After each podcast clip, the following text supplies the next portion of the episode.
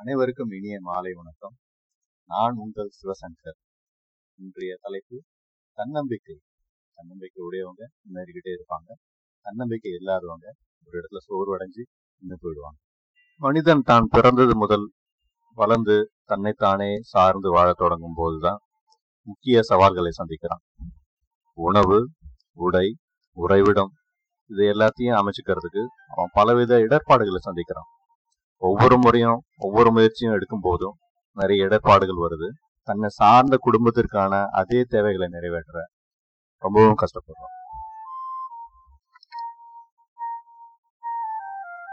அதுவும் இன்னைக்கு இருக்க சாதாரண சூழல்கள்ல மிக சாதாரணமான மனுஷன் எந்த விதமான ஏற்பாடுகளும் இல்லாமல் எந்த விதமான பண வசதிகளும் இல்லாமல் முன்னேறதுக்கு நிறைய பாடுபட வேண்டியிருக்கு. அவனுக்கு முக்கியமான முதல் மூலதனம் நம்பிக்கை தன்னம்பிக்கை. தன்னம்பிக்கை இல்லைனாக்கா அவனுடைய எந்த சாதனையும் நிகழாது. நம்ம சுத்தி நிறைய விஷயங்களை நம்ம பார்க்குறோம். முயற்சியுடையவங்க மட்டும்தான் வெற்றி அடைகிறாங்க முயற்சி இல்லாதவங்க ஒரு கட்டத்தில் நின்று போயிடுறாங்க. உதாரணத்துக்கு சொல்ல போனாக்கா ஒரு சின்ன பூச்சி. அதாவது ஒரு சிலந்தி தன்னுடைய கூடை கட்டுறதுக்கு ஒவ்வொரு முறையும் நிறைய முயற்சி எடுக்கும். ஒவ்வொரு முறையும் தோற்று போகும். ஆனால் ஒரு முறை வெற்றி அடையும் அது வெற்றி அடையும் போது அதனுடைய கூடு பூர்த்தி ஆகும் போது அதனுடைய உணவு தேவையை அதுவே நிறைவேற்றிக்கிறதுக்கு ஒரு காலகட்டம் உருவாயிடும். எப்படின்னாக்கா அது பின்னி விட்ட வலையில பூச்சிகள் வந்து சேர்ந்ததுனாக்கா அது அதை இரையாக்கிக்கிட்டு அதனுடைய உணவு தேவையை நிறைவேற்றுகிறது. ஸோ ஒரு சாதாரண பூச்சிக்கிட்டேயே அந்த அளவுக்கு ஒரு முயற்சி இருந்தால் தான் அவருடைய வாழ்க்கையை வெற்றி அடைய முடியுது. தன்னோட வலையை தானே பின்னிக்கிறதுக்கு தயாராக இருந்ததால் தான் அந்த பூச்சியால் ஜெயிக்க முடிஞ்சது. அதுவே அது முடியாதுன்னு சொல்லி தோல்வி தோல்வி அடைஞ்சிடும்னு நினச்சி விட்டுருந்ததுனாக்கா அது இன்னொரு பிராணிக்கு இடையாயிருக்கும் அதை போல தான் வாழ்க்கை. நம்ம ஒரு முயற்சி எடுத்து வெற்றி பெறணும்னு நினச்சி அதை அதை நோக்கி பயணிச்சாதான் நம்மளால் நிச்சயமாக அந்த இலக்கை அடைய முடியும். நம்ம வானத்தை நோக்கி பயணிக்கணும்னு நினச்சினாக்கா அதை அதை நம்ம லட்சியமாக வச்சுக்கிட்டு அதை நம்ம நோக்கி பயணிக்கணும். அதை விட்டுட்டு நம்ம தரையில் தான் நடக்கணும்னு நினச்சாக்கா நம்மளுடைய முயற்சி தரையோடு தான் இருக்கும். அதை நோக்கி முன்னேற முடியாது. சிகரத்தை நோக்கி நம்ம அடியெடுத்து வைக்கணும்னு நினச்சினாக்கா அந்த சிகரத்தோட டைரக்ஷன் முதல்ல திரும்பிட்டு ஒவ்வொரு இடையே எடுத்து வச்சாலே போதும்.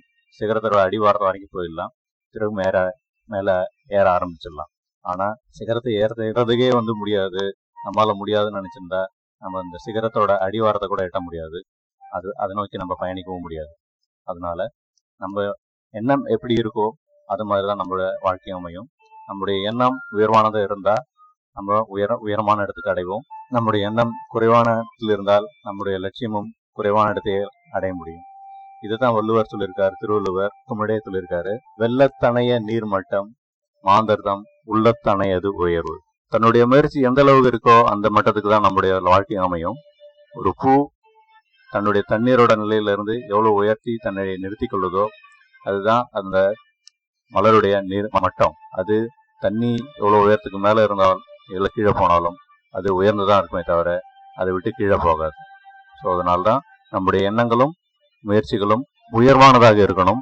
அதனால உள்ளுவதெல்லாம் உயர் உள்ளல் அப்படின்ற திருக்குறளையும் வள்ளுவர் அழகா விளக்கி இருக்கார். முடியாது என நினைத்திருந்தால் இத்தனை வருஷத்துல நமக்கு தேவையான அடிப்படையான வசதியெல்லாம் அடையிறதுக்கு தேவையான மின்சாரத்தை கண்டுபிடிச்ச தாமஸ் ஆல்வா எடிசன் அவருடைய முயற்சியை அப்பி விட்டுருப்பார். நம்மளாம் ஒரு இருட்டான உலகத்துல தான் வாழ்ந்திருக்கோம்.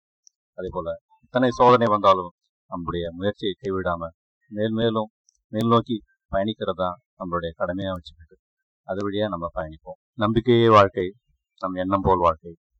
நம்ம நம்மளுடைய எண்ணத்தை உயர்த்தி கொள்வோம்.